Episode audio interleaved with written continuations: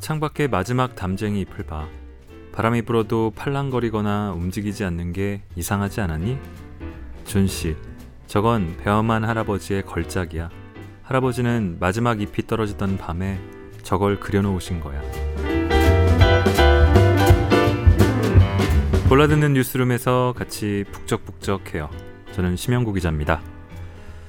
자, 방금 읽은 구절은 여러분들이 대개 들으면 아실만한 그 소설의 그 구절, 마지막 입세의 마지막 대목입니다. 미국의 작가 윌리엄 시드니 포터, 오 헨리의 단편선을 오늘 가져왔습니다.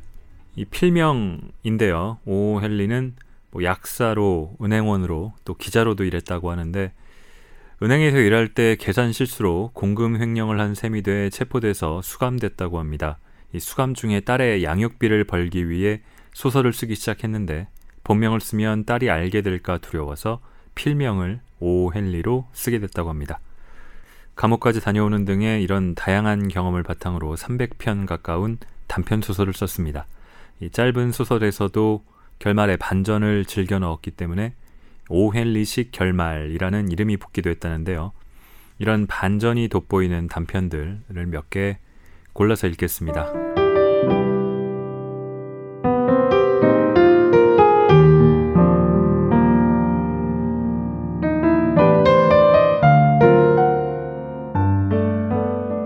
경관과 찬송가 메디슨 광장의 벤치 위에서 소피는 불편한 듯 몸을 뒤척였다. 밤하늘에 기러기들이 울며 날아가고 모피 코트가 없는 여인들이 남편에게 상냥해지며 소피가 공원에서 몸을 뒤척이는 때면 겨울이 코앞에 다가왔음을 알 수 있다. 낙엽 한 잎이 소피의 무릎 위로 떨어졌다. 낙엽은 동장군의 명함이다. 동장군은 친절하게도 메디슨 광장에서 노숙하는 사람들에게 자신이 곧 올 것이라고 미리 경고해 주곤 한다. 사거리 모퉁이에 서서 그는 야외 저택 거주자들이 겨울에 대비할 수 있도록 저택 문지기인 북풍을 통해 자신의 명함을 건넨다. 소피는 다가올 혹독한 추위에 대처하기 위해 또다시 특별 생계 대책을 세워야 할 때가 되었다고 생각했다. 벤치 위에서 안절부절 못했던 것도 그런 이유에서다. 소피의 겨우살이 대책은 그리 대단한 게 아니었다. 유람선을 타고 지중해로 간다거나 베수비오 만에서 나른한 남쪽 하늘을 즐기는 것은 아니었다. 그의 영혼은 그저 그 섬, 교도소에서 석 달간 머무르기를 갈망할 뿐이었다. 북풍의 신과 경찰로부터 벗어나 잠자리와 먹을 것 걱정 없이 마음에 맞는 동료들과 석 달만 지낼 수 있다면 더 바랄 것이 없었다. 손님을 환대하는 블랙 웰스 섬은 수년간 그의 겨울 숙소였다. 운이 좋은 뉴요커들이 겨울마다 팜비치와 리비에라로 가는 표를 끊듯이 소피는 매년 그 섬으로 가기 위한 소박한 연례 행사를 치르곤 했다. 그리고 이제 때가 왔다. 어젯밤에는 외투 아래로 무릎과 발목 부분에 신문지 3장을 덮고 오래된 공원의 분수대 옆 벤치 위에서 잤지만 더 이상 추위를 이기기 어려웠다. 그래서 소피의 마음속에 그 섬이 크고 절실하게 떠오르게 되었다. 그는 자선의 이름으로 거리의 떠돌이들에게 제공되는 시설들을 경멸했다. 소피는 자선보다 법이 더 친절하다고 생각했다. 시나 자선단체의 시설들은 헤아릴 수 없을 만큼 많아서 그곳에 가면 간소한 잠자리와 음식을 제공받을 수 있었다. 하지만 소피처럼 자존심이 강한 사람은 자선의 선물이 마땅치 않았다. 비록 돈이 아니더라도 자선의 손길로부터 혜택을 입을 때에는 정신적인 굴욕감을 느껴야 했기 때문이다. 시저에게 브루투스가 있었듯이 자선의 침대에 몸을 눕히려면 목욕이라는 요금을 내야 했고 빵 한 조각을 얻어 먹으려면 은밀하고 사적인 질문에 대답해야 했다. 때문에 행동은 구속당하더라도 신사의 개인적인 생활에 지나치게 간섭하지 않는 법의 손님이 되는 편이 나았다. 섬으로 가고자 결심한 소피는 자신의 소망을 실현시킬 계획을 세웠다. 손쉬운 방법은 많았다. 그 중에서도 가장 매끄러운 방법은 어딘가 고급 레스토랑에 가서 음식을 먹고 돈이 없다고 선언하는 것이다. 그 다음에는 소란 피우지 않고 조용히 경찰의 손에 인도되기만 하면 나머지는 친절한 판사 나리가 알아서 해줄 것이다. 벤치에서 일어나 광장을 걸어 나온 소피는 평평한 아스팔트의 바다를 건너 브로드웨이와 5번가가 만나는 구역으로 어슬렁거리며 걸어갔다. 그는 브로드웨이 쪽으로 방향을 바꿔 으리으리한 음식점 앞에서 멈춰섰다. 그곳은 밤마다 최고급 비단옷을 차려입은 사람들이 모여 최고급 와인을 마시는 곳이었다. 소피는 자기 옷차림도 조끼의 맨 아래 단추부터 위쪽까지는 자신이 있었다. 면도도 하였고 상의도 그리 보기 흉할 정도는 아니었으며 추수감사절 때 어떤 여자 선교사가 선물해준 나비 넥타이도 단정했다. 만약 의심받지 않고 그 식당 테이블에만 앉을 수 있다면 그의 계획은 성공할 수 있었다. 식탁 위쪽으로 드러난 옷차림만으로는 웨이터의 의심을 불러일으키지 않을 듯했다. 그는 우선 오리 통구이가 좋을 것이라고 생각했다. 그리고 프랑스산 백포도주 한 병과 까망베르 치즈를 곁들이고 식후에는 커피 한 잔과 시가 한 대를 피우기로 했다. 시가는 1달러짜리면 충분할 것이다. 금액을 모두 합쳐봤자 음식점 지배인한테 지나친 봉변을 당할 정도는 안 될 것이다. 한편 그 정도 음식이라면 배는 충분히 채울 것이고 아주 느긋한 기분으로 피난처로 갈 수 있을 것이다. 그러나 소피가 음식점 문으로 발을 들여놓자 수석 웨이터의 시선이 그의 낡아빠진 바지와 다 헤어진 구두로 쏠렸다. 그는 억센 손으로 재빨리 소피를 돌려 세우더니 아무 말도 없이 보도 쪽으로 재빨리 밀쳐냈다. 덕분에 오리는 공짜로 먹힐 뻔했던 불명예스런 운명을 가까스로 피했다. 소피는 브로드웨이 거리에서 벗어났다. 대망의 섬으로 가기 위한 길이 식도락의 길은 아닌 듯했다. 교도소로 가는 다른 방법을 찾아봐야 했다. 6번가 모퉁이에는 전등을 환히 밝히고 쇼윈도에 여러 상품을 보기 좋게 진열해 놓은 상점이 있었다. 소피는 돌멩이를 하나 주워 들고는 그 유리창에 내던졌다. 곧 경찰관을 선두로 해서 많은 사람들이 길모퉁이를 돌아서 달려왔다. 소피는 바지 주머니에 손을 찔러 넣은 채 꼼짝 않고 그 자리에 서 있다가 제복을 입은 경찰을 바라보며 싱긋이 웃었다. 이따위 못된 짓을 한 놈 어디로 갔지? 경관이 흥분해서 물었다. 내가 그런 짓을 했다고 생각되진 않소? 소피는 비꼬듯이 하지만 드디어 행운을 맞게 되었다는 생각에 차분한 목소리로 말했다. 경찰관은 소피의 말은 전혀 고려할 생각이 없었다. 유리창을 부순 사람이 법의 집행자와 담판을 지으려고 그 자리에 남아있을 리는 없기 때문이다. 그런 녀석은 곧 달아나 버리는 법이다. 마침 한 블록 앞에서 차를 타기 위해서 뛰어가는 한 남자의 모습이 경찰의 눈에 띄었다. 그는 경찰봉을 뽑아 들고는 당장에 그 사내를 뒤쫓아갔다. 두 번씩이나 계획을 성공시키지 못한 소피는 맥이 빠져 터덜터덜 걸어갔다. 이 길 맞은편에는 그리 화려하지 않은 식당이 있었다. 주머니 사정이 별로 좋지 못한 사람들이 배를 채우는 곳이었다. 식기와 분위기는 둔탁했고 스프와 식탁보는 얄팍했다. 소피는 아무런 제지도 받지 않고 낡아빠진 구두와 형편을 숨길 수 없는 바지를 입은 채 그 식당에 들어갔다. 그는 식탁에 앉아서 비프 스테이크, 핫케이크, 도넛, 파이를 먹어치웠다. 그러고는 웨이터에게 자기는 동전 한 입 가지지 않은 빈털터리임을 고백했다. 자, 이제 경찰을 불러오쇼. 소피가 말했다. 신사를 오래 기다리게 해서야 되겠소? 너 따위 녀석한테는 경찰을 부를 필요도 없어. 웨이터는 버터케이크 같은 유들유들한 목소리와 맨해튼 칵테일 속에 들어있는 체리 같은 눈을 하고 소리쳤다. 어이, 콘, 이리 와서 좀 도와줘. 곧 두 명의 웨이터가 소피를 길에 내동댕이 치는 바람에 그는 길바닥에 왼쪽 귀를 찢고 말았다. 그는 마치 목수가 접는 자를 펴듯이 관절 하나하나를 펴며 일어나 옷에 묻은 먼지를 털어냈다. 정말 최포대기란 장밋빛 꿈에 불과한 것 같았다. 섬은 아득히 먼 곳에 있는 듯했다. 두 집 건너 약국 앞에 서 있던 경찰이 빙그레 웃으며 가버렸다. 다섯 블록을 걸어가고 나서야 소피는 다시금 체포당할 만한 일을 저지를 용기가 생겼다. 이번에야말로 틀림없이 성공할 수 있는 방법이란 생각이 들었다. 어느 소박하고 호감 가는 젊은 여성이 쇼윈도 앞에 서서 면도용 컵과 잉크 스탠드 따위를 잠옷 열심히 바라보고 있었다. 그리고 그곳에서 2미터쯤 떨어진 곳에는 무서운 인상의 덩치 큰 경찰이 소화전에 기대에 서 있었다. 비열하고 불쾌하기 짝이 없는 남봉꾼 역할을 하는 것이 소피의 계획이었다. 그가 점찍은 세련되고 우아한 모습의 희생물 곁에 충직해 보이는 경찰이 있었기에 소피는 이제 곧 체포되어 조그마하고 아담한 동면의 장소인 그 섬으로 가게 될 것이 틀림없다고 생각했다. 소피는 여선 교사가 준 나비 넥타이를 고쳐매고 우도 속으로 기어 올라간 셔츠 소매를 당긴 다음 모자도 멋들어지게 옆으로 비껴 쓰고는 젊은 여자 옆으로 접근했다.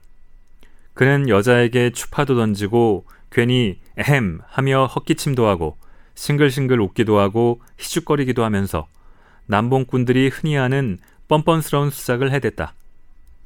곁눈질로 흘끗 보니 경찰이 자신을 주시하고 있었다. 젊은 여자는 두어 발자국 떨어지더니 다시 면도용 컵으로 눈길을 가져갔다. 소피는 그녀에게 대담하게 달라붙어 모자를 추어 올리며 말을 걸었다. 이봐, 베델리아. 우리 집에 놀러 오지 않겠어? 경찰은 여전히 지켜보고 있었다.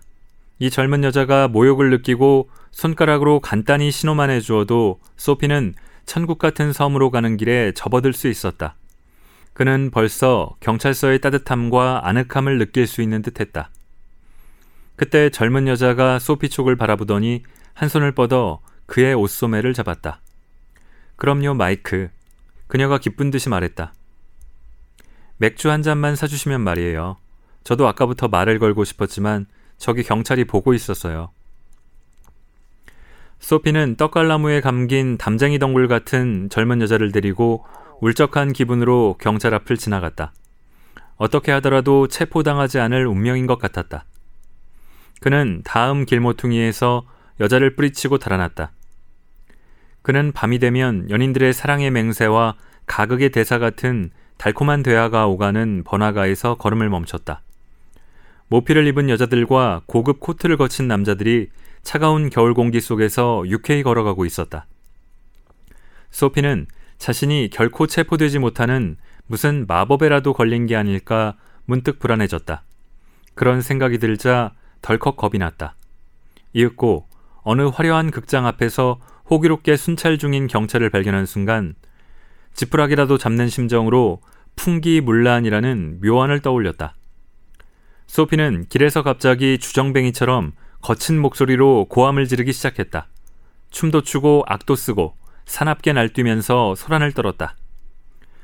그러자 경찰이 소피에게 등을 돌리고 경찰봉을 빙빙 돌리며 한 시민에게 말했다. 아, 예일 대학생들이 하트포트 대학에 완승을 거두고 지금 승리를 축하하느라 야단인데 그 중 한 명인 것 같습니다. 시끄럽긴 해도 해를 끼치진 않습니다. 그냥 내버려 두라는 상부의 지시도 있었습니다. 낙담한 소피는 이득도 없는 소란을 그만두었다. 무슨 짓을 하더라도 경찰이 날 체포하지 않는단 말인가? 섬은 도저히 갈 수 없는 낙원처럼 느껴졌다.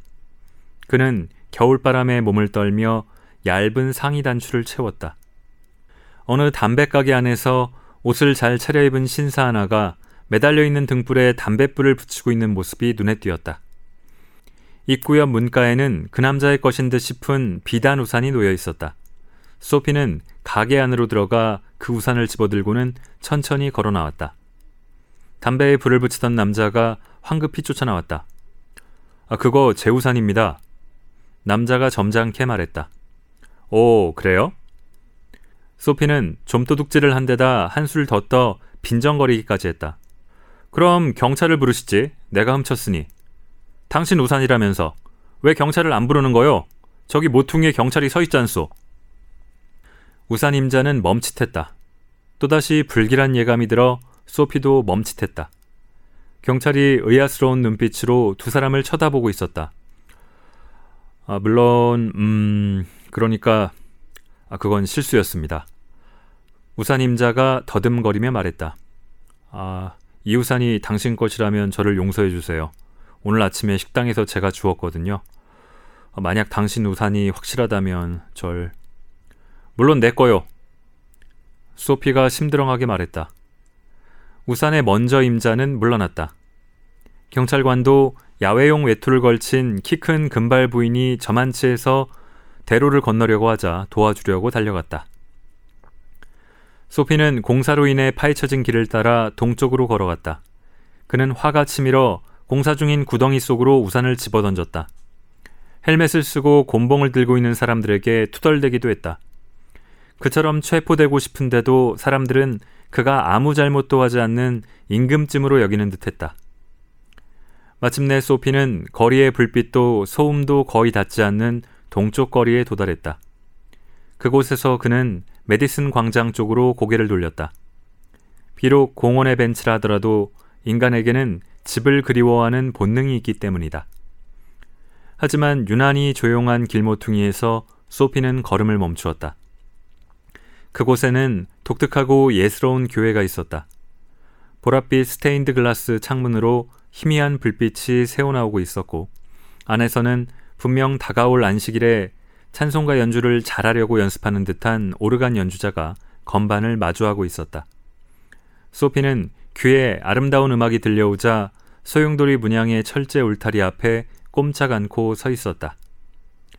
달이 하늘 한가운데에서 고요하게 빛나고 있었으며 차나 행인은 거의 없었다. 참새들은 처마 끝에서 졸린 듯 제잘거리고 있었다. 잠시나마 그곳은 시골교회 안뜰 같은 느낌이 들었다. 그리고 오르간 연주자가 연주하는 찬송가에 매료되어 소피는 철제 울타리에 바싹 달라붙어 있었다. 그 찬송가는 어머니, 장미, 야망, 친구, 때묻지 않은 사고방식 등으로 가득했던 어린 시절에 익히 들었던 귀에 익은 노래였기 때문이었다. 감수성이 예민해진 소피는 예스러운 교회 분위기에 휩싸여 갑자기 심경의 변화를 일으켰다. 자신이 빠진 깊은 구렁텅이, 타락한 나날들, 쓸데없는 욕망, 절망감, 못쓰게 되어버린 재능, 현재 자신의 행동을 지배하는 궁색한 동기들을 두려운 마음으로 돌이켜 보았다. 그러면서 또 한순간 이런 새로운 기분에 가슴이 설레었다. 자신의 절망적인 운명과 싸워 이겨내야겠다는 즉흥적이면서도 강렬한 충동이 생겼다. 미로에서 빠져나와 다시 자신의 모습을 되찾고 그동안 자신을 사로잡고 있었던 악한 마음과 싸워 이기고 싶었다. 아직 늦지 않았다. 아직은 젊은 편이었다. 지난날에 열렬했던 야망을 되살려 주저없이 추구해 나가고자 했다. 그 엄숙하면서도 달콤한 오르간 소리가 그의 마음속에 큰 변화를 일으켰다. 내일 그는 번잡한 시내로 나가 일자리를 찾을 것이다. 언젠가 모피 수입업자가 운전사 자리를 주겠다고 한 적이 있었다. 내일 그를 찾아가 일을 맡겠다고 말할 참이었다. 그는 이 세상에서 남부럽지 않은 사람이 되고자 했다. 그는 그때였다. 소피는 누군가 자신의 팔을 붙잡는 것을 느꼈다. 얼른 돌아보니 어느 경찰의 넓적한 얼굴이 보였다. 여기서 뭐 하고 있는 거지? 경찰관이 물었다. 아무것도. 소피가 말했다. 그렇다면 나랑 갑시다. 경찰이 말했다. 다음 날 아침, 즉결 심판을 담당하는 치안 판사가 그에게 선고했다. 섬에서 3개월 금고형.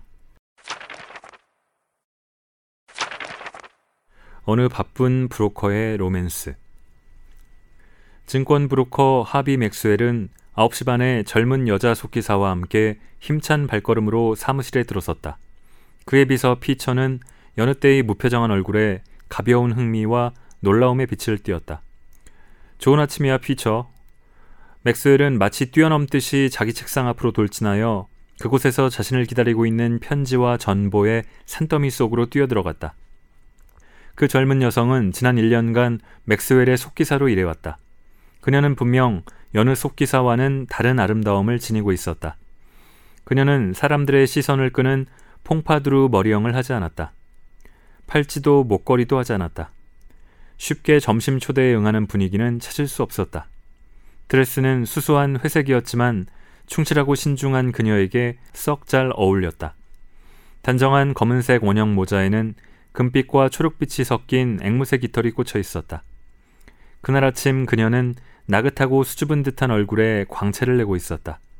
눈은 꿈꾸듯 빛나고 볼은 연분홍으로 물들었으며 행복한 표정으로 무언가 추억에 잠겨 있는 것 같았다.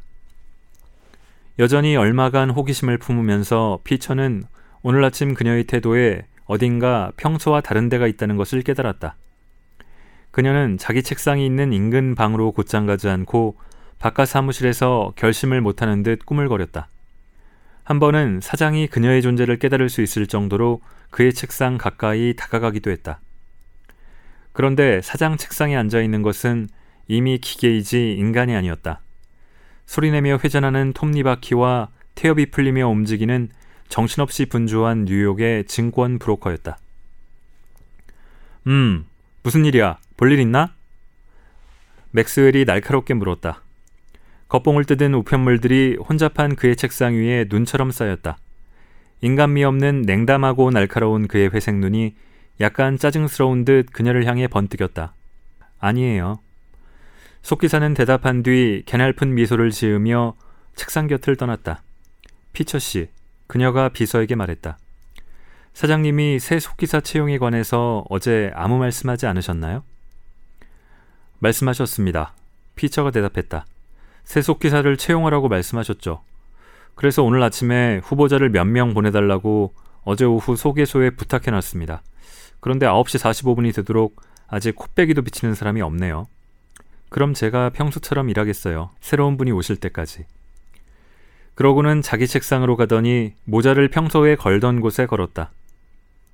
쏟아지는 일 속에서 정신없이 바쁜 맨해튼 증권 브로커의 모습을 보며 대단한 장관이라 생각하지 않는 사람은 인류학을 직업으로 삼기에는 적당치 않다.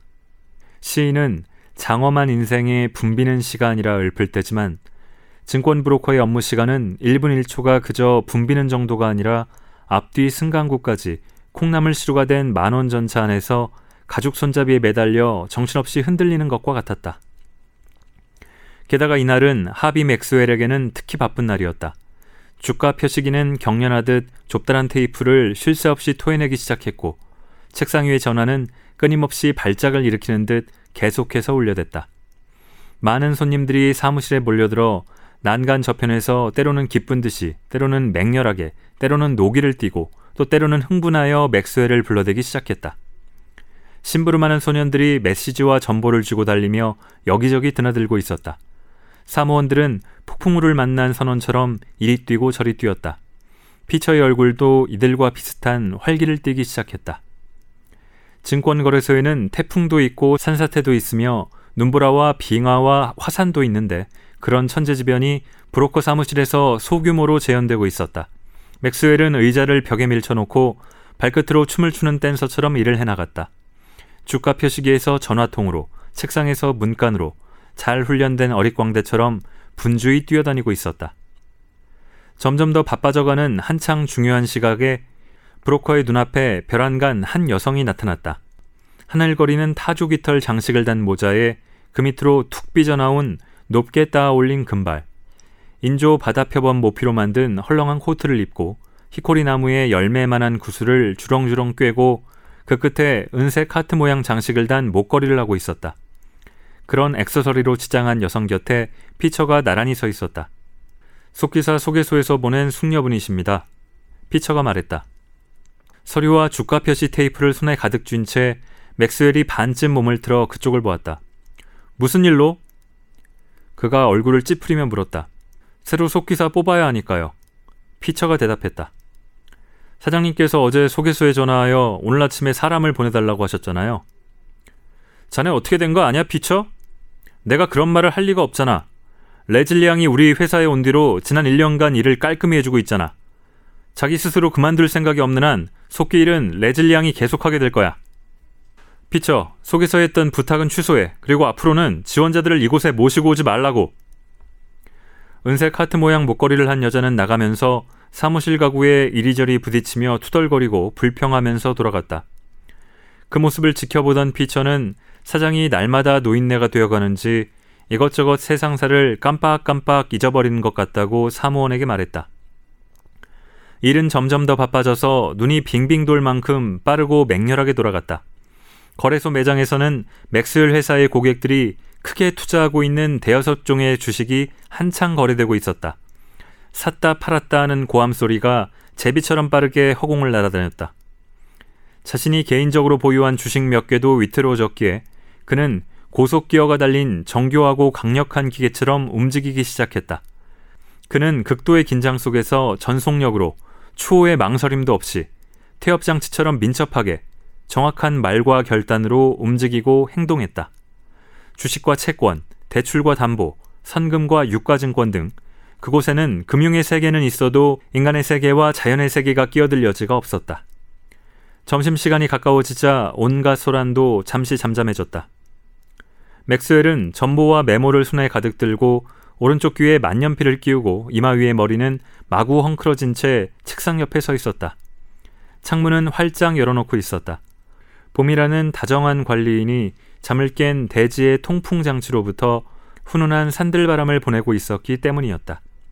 그 창문을 통해 달콤하고 향긋한 라일락 향기가 어디에선가 길을 잃고 은근하게 섞여 흘러 들어왔다. 브로커는 한순간 그 향기의 넋을 빼앗겨 꼼짝도 못했다. 왜냐하면 그것은 레즐리 양의 것이었기 때문이다.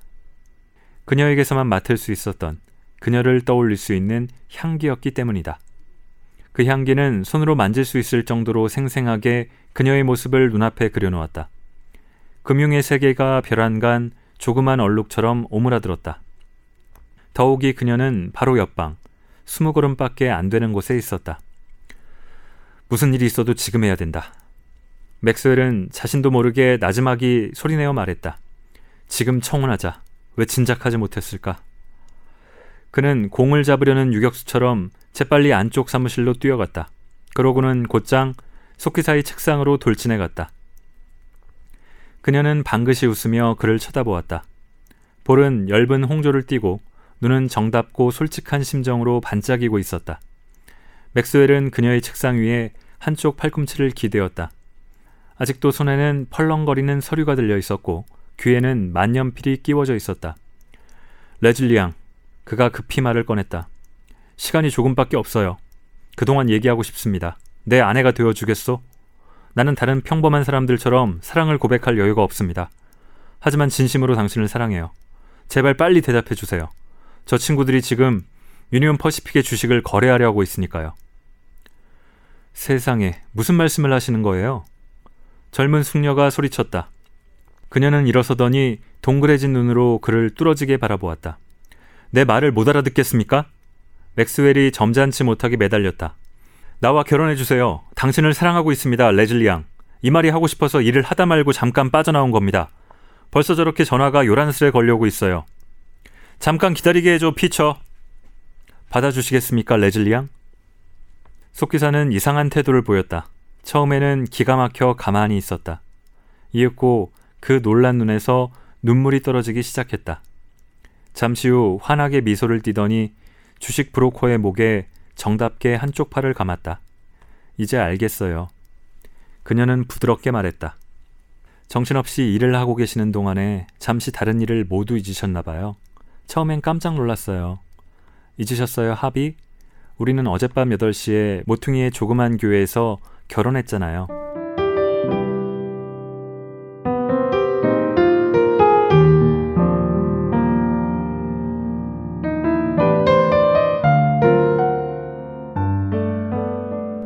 저 경관과 참송가 그리고 어느 바쁜 브로커의 로맨스 둘 다 제가 아주 좋아하는 반전이 있는 오엘리 단편인데요. 마지막으로 맨 앞에 읽었었던 마지막 잎새를 읽겠습니다.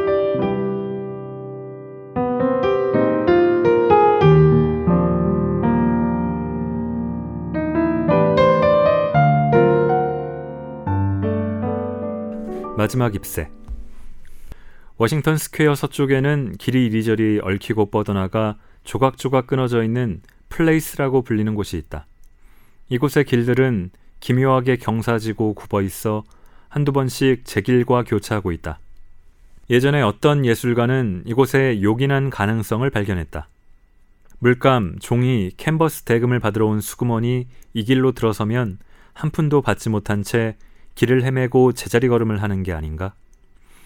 그 때문에 예술가들은 북향 창문과 18세기 박공지붕, 그리고 네덜란드식 다락방의 값싼 셋집을 찾아 진기하고 예스러운 그리니치 빌리지로 몰려들었다. 이들은 6번가에서 백랍 머그잔과 채핑 디쉬를 가져왔고 그들의 촌락을 구성했다. 나지막한 3층짜리 벽돌집 꼭대기에 수와 존시의 화실이 있었다. 존시는 조안나의 애칭이었다. 한 명은 메인주, 다른 한 명은 캘리포니아주 출신이었다. 두 사람은 8번가에 있는 델 모니코 식당에서 식사를 하다 만났는데 예술과 치커리 샐러드 그리고 비숍풍 옷소매에 대한 취향이 서로 같다는 것을 발견하고는 마음이 맞아서 함께 화실을 쓰게 되었다. 그때가 지난 5월이었다. 11월이 된 지금 의사들이 폐렴이라고 부르는 차갑고 보이지 않는 이방인이 이 촌락을 배회하며 얼음 같은 손가락으로 여기저기 건드리고 다녔다. 동쪽 지역에서 이 파괴자는 수십 명씩 희생자들을 감염시키며 성큼성큼 다가왔지만 좁고 있게 낀 플레이스의 미로 속에서 발길을 늦추었다. 미스터 폐렴은 소위 신사도를 갖춘 예의 바른 노신사는 아니었다. 캘리포니아의 산들바람 속에서 자란 작고 깡마른 여자는 피 묻은 주먹에 숨결이 거친 이 노인의 적수가 될 수 없었다. 그런데도 그는 존시를 덮쳤다. 그녀는 페인트 칠한 철제 침대에 꼼짝없이 누워서 네덜란드 풍의 작은 유리창을 통해 옆집의 벽돌로 쌓인 텅 빈 벽만 바라보고 있었다. 어느 날 아침 바쁜 의사는 덥수룩한 회색 눈썹을 찡긋거리며 술을 복도로 불러냈다. 저 아가씨가 나을 가능성은 글쎄 열에 하나요. 의사가 체온계를 흔들어 수은을 털어내리며 말했다. 그나마도 살려는 의지가 있어야 가능해요. 지금처럼 장의사만 기다린다면 어떤 처방도 효과가 없지. 가엾 쓴 당신 친구는 자신이 낫지 않을 거라 생각하고 있어요.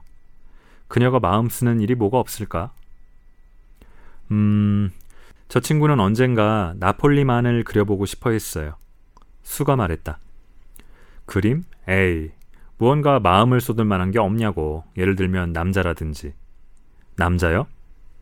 수가 의외라는 듯이 말했다. 남자가 도움이... 아니요, 선생님. 그런 남자는 없어요. 음, 그렇다면 문제요. 의사가 말했다. 지금처럼 내가 의학으로 할 수 있는 노력은 최대한 해보겠소. 하지만 환자들이 자신의 장례식 모습을 떠올리기 시작한다면 난 약효가 반으로 줄어든다고 봐요. 만일 저 아가씨가 이번 겨울에 새로 유행할 외투 소매가 궁금해 당신에게 물어보게 만든다면 살아날 가능성은 열에 하나가 아니라 다섯에 하나 정도는 될 거라고 내 약속하리다. 의사가 돌아간 뒤 수는 작업실로 들어가 일본제 냅킨이 다 해어지도록 울었다. 그러고는 화판을 들고 휘파람으로 흥겨운 노래를 불며 활기차게 존시의 방으로 들어갔다. 존시는 침대보에 주름 하나 만들지 않은 채 얼굴을 창문 쪽으로 향하고 누워 있었다. 수는 그녀가 잠들어 있다고 생각하고 휘파람을 멈췄다. 수는 화판을 놓고 펜과 잉크로 잡지 연재 소설에 들어갈 사파를 그리기 시작했다. 젊은 소설가들이 문학의 길을 헤쳐나가기 위해 기고하는 잡지 연재 소설에 젊은 화가들은 사파를 그려 자신의 길을 닦아나가곤 했다. 수는 소설 주인공인 아이다호 카우보이의 우아한 승마바지와 외알 안경을 그리고 있다가 몇 번인가 되풀이해서 들려오는 나지막한 소리를 들었다. 수는 얼른 침대 곁으로 다가갔다. 존시는 눈을 또렷이 뜨고 있었다. 그녀는 창밖을 내다보면서 숫자를 세고 있었다. 그것도 거꾸로. 열둘. 그러더니 잠시 후 말했다. 열하나. 열. 아홉. 그러더니 여덟, 일곱을 거의 동시에 세었다. 수는 창밖을 유심히 내다보았다. 뭘 세고 있는 것일까? 거기에는 황량하고 쓸쓸한 마당과 6미터쯤 떨어진 곳에 벽돌집의 텅 빈 벽밖에 보이지 않았다. 뿌리가 썩고 말라 비틀어진 늙은 담쟁이 덩굴이 벽을 반쯤 타고 올라가 있었다. 가을의 차가운 입김에 시달린 담쟁이 덩굴만이 잎을 거의 다 떨어뜨려 앙상해진 채 허물어져가는 낡은 벽에 매달려 있었다. 뭘 세고 있는 거니? 수가 물었다. 여섯. 존시가 속삭이듯 말했다. 이젠 더 빨리 떨어지고 있어. 3일 전엔 거의 100개는 있었거든. 세느라 머리가 아플 정도였는데 지금은 어렵지 않아. 저기 또 하나 떨어지네. 이제 다섯 개 남았어. 뭐가 다섯이니, 존시? 나뭇잎 말이야. 담쟁이 줄기에 붙은 나뭇잎. 마지막 잎사귀가 떨어지면 나도 가겠지. 난 사흘 전부터 알고 있었어. 의사가 너에게 말하지 않던? 그런 바보 같은 소리는 들어본 적 없어. 수는 일부러 어이없다는 듯 말했다. 담쟁이 덩굴 잎사귀랑 네가 낳는 거랑 무슨 상관이 있다는 거야. 그리고 넌 저 담쟁이를 아주 좋아했잖아. 이 철부지야. 그런 바보 같은 소리 그만둬. 의사가 오늘 아침에 말하길 네가 곧 완쾌될 확률은 그러니까 정확히 뭐라고 했냐면 10중 8구랬어. 그러니까 뉴욕에서 전차를 타거나 걸어갈 때 새로운 건물을 지나치게 될 확률만큼이나 높은 거야. 이제 수프 좀 마셔봐. 나는 다시 그림 그려서 그걸 편집자한테 팔아가지고 우리 아픈 철부지한테 포도주도 사주고 식성 좋은 나는 돼지고기도 사 먹어야겠다. 포도주는 더 살 필요 없어. 존시가 시선을 창밖에 고정시킨 채 말했다. 또 하나가 떨어지네. 아니 난 스프도 필요 없어. 이제 네 잎밖에 안 남았네. 어두워지기 전에 마지막 잎이 떨어지는 걸 보고 싶어. 그럼 나도 가는 거야. 얘, 존시. 수는 그녀에게 몸을 굽히며 말했다. 내가 일을 마칠 때까지 눈 딱 감고 창밖을 보지 않겠다고 약속해주지 않겠니? 내일까지 그림을 넘겨야 해. 그림 때문에 빛이 필요하지만 않았어도 벌써 커튼을 내려버렸을 거야. 다른 방에 가서 그릴 순 없어? 존시가 차갑게 물었다. 네 옆에 있고 싶어서 그래. 그리고 네가 저 바보 같은 담쟁이 잎을 보지 않았으면 좋겠어. 그림을 다 그리는 대로 말해줘. 존시는 눈을 감으며 쓰러진 조각상처럼 창백한 모습으로 꼼짝없이 누워 말했다. 마지막 잎사귀가 떨어지는 걸 보고 싶어서 그래. 이제 기다리는 것도 지쳤어. 생각하는 것도 지쳤고. 전부 다 내려놓고 아래로 아래로 떠내려가고 싶어. 저 가엾고 지친 나뭇잎처럼. 잠을 좀 자보렴. 난 배엄한 할아버지에게 은든한 늙은 광부 모델이 되어달라고 부탁해야겠어. 1분도 안 걸릴 거야. 내가 올 때까지만 움직이지 말고 있어. 배엄한 영감은 두 사람의 화실 아래 1층에 사는 화가였다. 그는 60살이 넘었으며 미켈란젤로의 모세상 같은 수염이 사티로스 같은 머리에서부터 악동 같은 몸으로 곱슬곱슬 감겨 내려왔다. 베어만은 실패한 화가였다. 40년이 넘도록 붓을 들어왔지만 위대한 예술가의 옷자락 근처에도 가지 못했다. 그는 언제나 걸작을 그리려 했지만 시작조차 하지 못했다. 이따금 광고나 상업용으로 쓰일 서투른 그림만 그렸을 뿐 그 이외에는 몇 년 동안 아무 그림도 그리지 않았다. 전문적인 모델을 고용할 돈이 없는 이 마을의 젊은 화가들을 위해 모델을 서주고 푼돈을 벌었다. 그는 진을 과하게 마시면서 언젠간 걸작을 그리겠노라 말하곤 했다. 이외에 그는 사람들이 연약한 모습을 보이면 이를 심하게 나무라는 다혈질이었으며 자신을 위층 화실에 있는 젊은 두 예술가들을 보호하는 특별한 경비견이라 여겼다. 수가 아래층에 내려가 보니 그는 진 냄새를 진하게 풍기고 있었다. 한쪽 구석에는 걸작의 첫 번째 획이 그어지기를 25년간 기다려온 빈 캔버스가 이젤 위에 놓여 있었다. 그녀는 존시의 망상에 대해 이야기했으며 그녀가 세상에 대한 애착이 더 약해지면 정말 가볍고 허약해져서 떨어지는 나뭇잎처럼 가버릴 것 같아 두렵다고 했다. 눈이 빨개지고 눈물이 그렁그렁해진 배엄한 노인은 그런 바보 같은 상상이 어디 있냐고 버럭 소리쳤다. 젠장! 독일어 발음이 섞인 꼬부라진 혀로 그가 외쳤다. 아니 망할 놈의 덩굴에서 나뭇잎이 떨어진다고 죽겠다는 바보 같은 사람이 세상에 어딨어. 그런 말은 세상에 처음 들어보네. 안 할래. 자네 그 바보 같은 은둔자 모델 노릇 안 한다고. 왜 존시가 그런 생각을 하도록 그냥 놔뒀어? 아, 불쌍한 존시. 존시가 많이 아프고 약해졌어요. 그리고 열 때문에 마음도 병들었는지 이상한 망상만 하고 있어요. 괜찮아요, 베어만 할아버지. 내키지 않다면 저를 위해 모델 해주시지 않아도 좋아요. 하지만 전 할아버지를 매정한 수다쟁이 노인네라 생각할 거예요. 너도 별 수 없는 여자구만. 누가 안 한다고 그랬어? 가자고. 같이 가자고. 난 이미 30분 전부터 포즈를 취할 준비가 되어 있다고 말하려 했어. 젠장. 여기는 존시처럼 착한 사람이 병들어 누워 있을 곳이 못 돼. 조만간 내가 걸작 그리면 우리 모두 여기를 떠나는 거야. 아무렴. 그렇고 말고. 그들이 위층으로 올라갔을 때 존시는 자고 있었다. 수는 창문 가리개를 창턱까지 끌어내리고 베어만에게 다른 방으로 가라고 말했다. 그곳에서 그들은 창밖으로 담쟁이 덩굴을 근심스레 쳐다보았다. 그러고는 잠시 동안 서로를 말없이 바라보았다. 차가운 비가 눈과 섞여 계속 내리고 있었다. 낡은 푸른색 셔츠를 입은 베어만은 바위 대신 큰 냄비를 엎어놓고 그 위에 은둔자 광부처럼 앉았다. 다음 날 수가 한 시간쯤 잠들었다 깨어났을 때 존시는 눈을 크게 뜨고 멍한 시선을 내려진 녹색 커튼에 고정하고 있었다. 커튼 좀 걷어줘. 창밖을 보고 싶어. 속삭이듯 그녀가 요구했다. 지칠 대로 지친 수는 시키는 대로 했다. 그런데 어라? 사나운 비바람이 밤새 몰아쳤는데도 담쟁이 잎 하나가 아직도 벽돌벽에 붙어 있었다. 덩굴에 남은 마지막 잎이었다. 잎자루 부분에는 아직 진한 초록빛이 남아 있었지만 톱니 같은 가장자리가 시들고 약해져 누렇게 변해버린 잎이 땅에서 6미터쯤 높이의 가지에 꿋꿋이 버티고 있었다. 마지막 잎이야. 존시가 말했다. 지난밤에 분명 떨어질 줄 알았어. 바람 소리를 들었거든.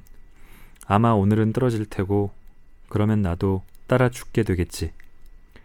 얘, 제발. 수는 지친 얼굴을 베개 쪽으로 숙이며 말했다. 날 좀 생각해줘. 네 자신을 생각하지 않을 거라면. 나는 어떡하라고. 하지만 존시는 대답하지 않았다. 세상에서 가장 고독한 것은 미지의 먼 여행을 떠날 준비를 하는 영혼이다. 그녀를 우정, 그리고 이 세상에 묶어두었던 끈이 하나둘 풀리면서 망상은 더욱 강하게 그녀를 사로잡는 듯 했다. 날이 저물어 땅거미가 졌는데도 외로운 담쟁이 잎은 벽에 붙은 줄기에 매달려 있었다. 이윽고 밤이 되자 북풍은 다시 몰아쳤고 비는 창문을 두드리며 네덜란드식 처마 아래로 후두둑 떨어졌다. 날이 밝자마자 존시는 커튼을 올려달라고 득달같이 요구했다. 그런데 담쟁이 잎은 여전히 매달려 있었다. 존시는 누운 채 오랫동안 그 잎을 보고 있었다. 그러더니 가스 스토브 위에 치킨 수프를 젓고 있던 수를 불렀다. 그동안 내가 너무 못되게 굴었지, 수. 내가 얼마나 못됐는지 보여주려고 마지막 잎사귀가 저기에 남아있는 것 같아. 죽고 싶어 하는 건 죄지. 이제 스프 조금만 갖다 줘. 포토와인 조금 넣어서 우유도 같이. 그리고 아니다. 손거울 먼저 갖다 주고 뒤에 베개를 받쳐줘. 앉아서 네가 요리하는 모습 보게. 한 시간 뒤에 그녀가 말했다. 수, 언젠간 나폴리만을 그리고 싶어. 오후가 되자 의사가 왔고 진료가 끝나자 수는 배웅하는 척 의사를 따라 복도로 나왔다. 이제 가능성이 반반이오. 간호만 잘해주면 나을 수 있겠어. 이제 나는 아래층에 다른 환자를 보러 가야겠군. 이름이 배어만이라든가 아마도 화가일 거야. 그 사람도 폐렴이래. 약한 노인인데다 급성이지. 가망성이 없어 보이지만 조금 편안하게 해주려고 입원시킬 생각이네. 이튿날 의사는 수에게 말했다. 이제 고비는 넘겼소. 당신들이 이겼어. 영양 보충하고 잘 쉬기만 하면 될 거요. 그날 오후 수는 침대로 다가가 쓸모없는 새파란 양모 어깨덮개를 흐뭇하게 뜨고 있는 존시를 베개와 함께 한 팔로 감싸 안았다. 너한테 할 말이 있어, 이 귀여운 아가씨야. 오늘 베어먼 할아버지가 폐렴으로 돌아가셨어. 병을 얻은 지 고작 이틀 만이야. 병이 난 첫날 아침 아래층 방에서 아파 어쩔 줄 몰라 하는 할아버지를 관리인이 발견했대. 신발과 옷은 흠뻑 젖어 얼음처럼 차갑더래. 그렇게 날씨가 사납던 밤에 어딜 다녀오셨는지 알 수 없었지.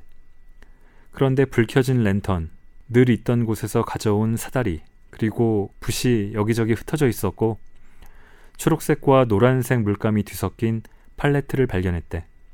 그런데 얘, 창밖에 마지막 담쟁이 잎을 봐. 바람이 불어도 팔랑거리거나 움직이지 않는 게 이상하지 않았니? 존시, 저건 베어먼 할아버지의 걸작이야. 할아버지는 마지막 잎이 떨어지던 밤에 저걸 그려놓으신 거야.